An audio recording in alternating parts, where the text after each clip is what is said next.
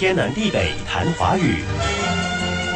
看我折的纸鹤，还差三只就一百只了。折那么多干嘛？折了装在一个玻璃罐里，好看呢。今天要谈的含“追”的字，正好也可以谈谈“鹤”。鹤左边不是有“追”吗？那个算是“追”吧。不过那一撇特别长，搞得我也不太确定究竟是不是“追”。确实是“追”，但是你说的“鹤”应该是右边有个鸟的“鹤”，对吧？当然，嗯，那么左边那个正确来说读作“鹤”啊。你说右边有个鸟的“鹤”，它左边的偏旁读“鹤”。是的，我没看过，可以怀疑，但不要停留在怀疑，查。好，我翻词典，还真的有，确实读作“鹤”，是个动词，具文言色彩，意思是鸟往高处飞去。那它的第二个意思呢？古同鹤。哦，这个没有鸟的“鹤”在古时候同现在我们写的“鹤”，所以都指那个头小、颈、嘴和腿都很长的鸟。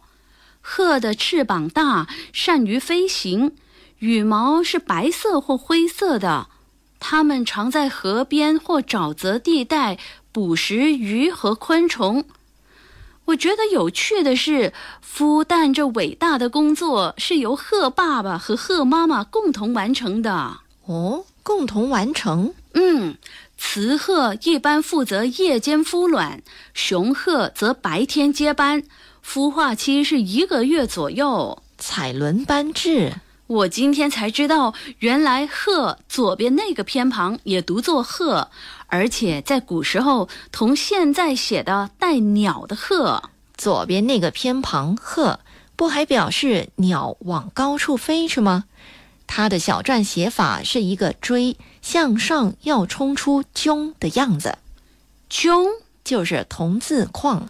哦，同学的“同”，外围的“框”。说文解字写道。意外谓之郊，郊外谓之野，野外谓之林，林外谓之迥，向远界也。邑是上面一个口，下面一个八。我知道邑，城邑，邑就是城市。邑外谓之郊，城市外围称为郊区。郊外谓之野。野外谓之林，林外谓之迥，所以森林再往外就是迥了。向远界也，区域最外的边界就是迥，城外、郊外、野外的远界。没有鸟的鹤，小篆写法像是一个鸟向上要冲出迥，也就是远界。因此，鹤做动词，表示鸟往高处飞去。天南地北谈华语。以上内容由李林撰稿，李林和谢佳丽播讲。节目重温可以浏览 iFM 官方脸书 facebook.com/slash/aifm.dot.malaysia，或浏览 YouTube 频道搜索“天南地北谈华语”。你也可以通过 RTM Play 应用程序点击右下方 Podcast 按键，重听“天南地北谈华语”。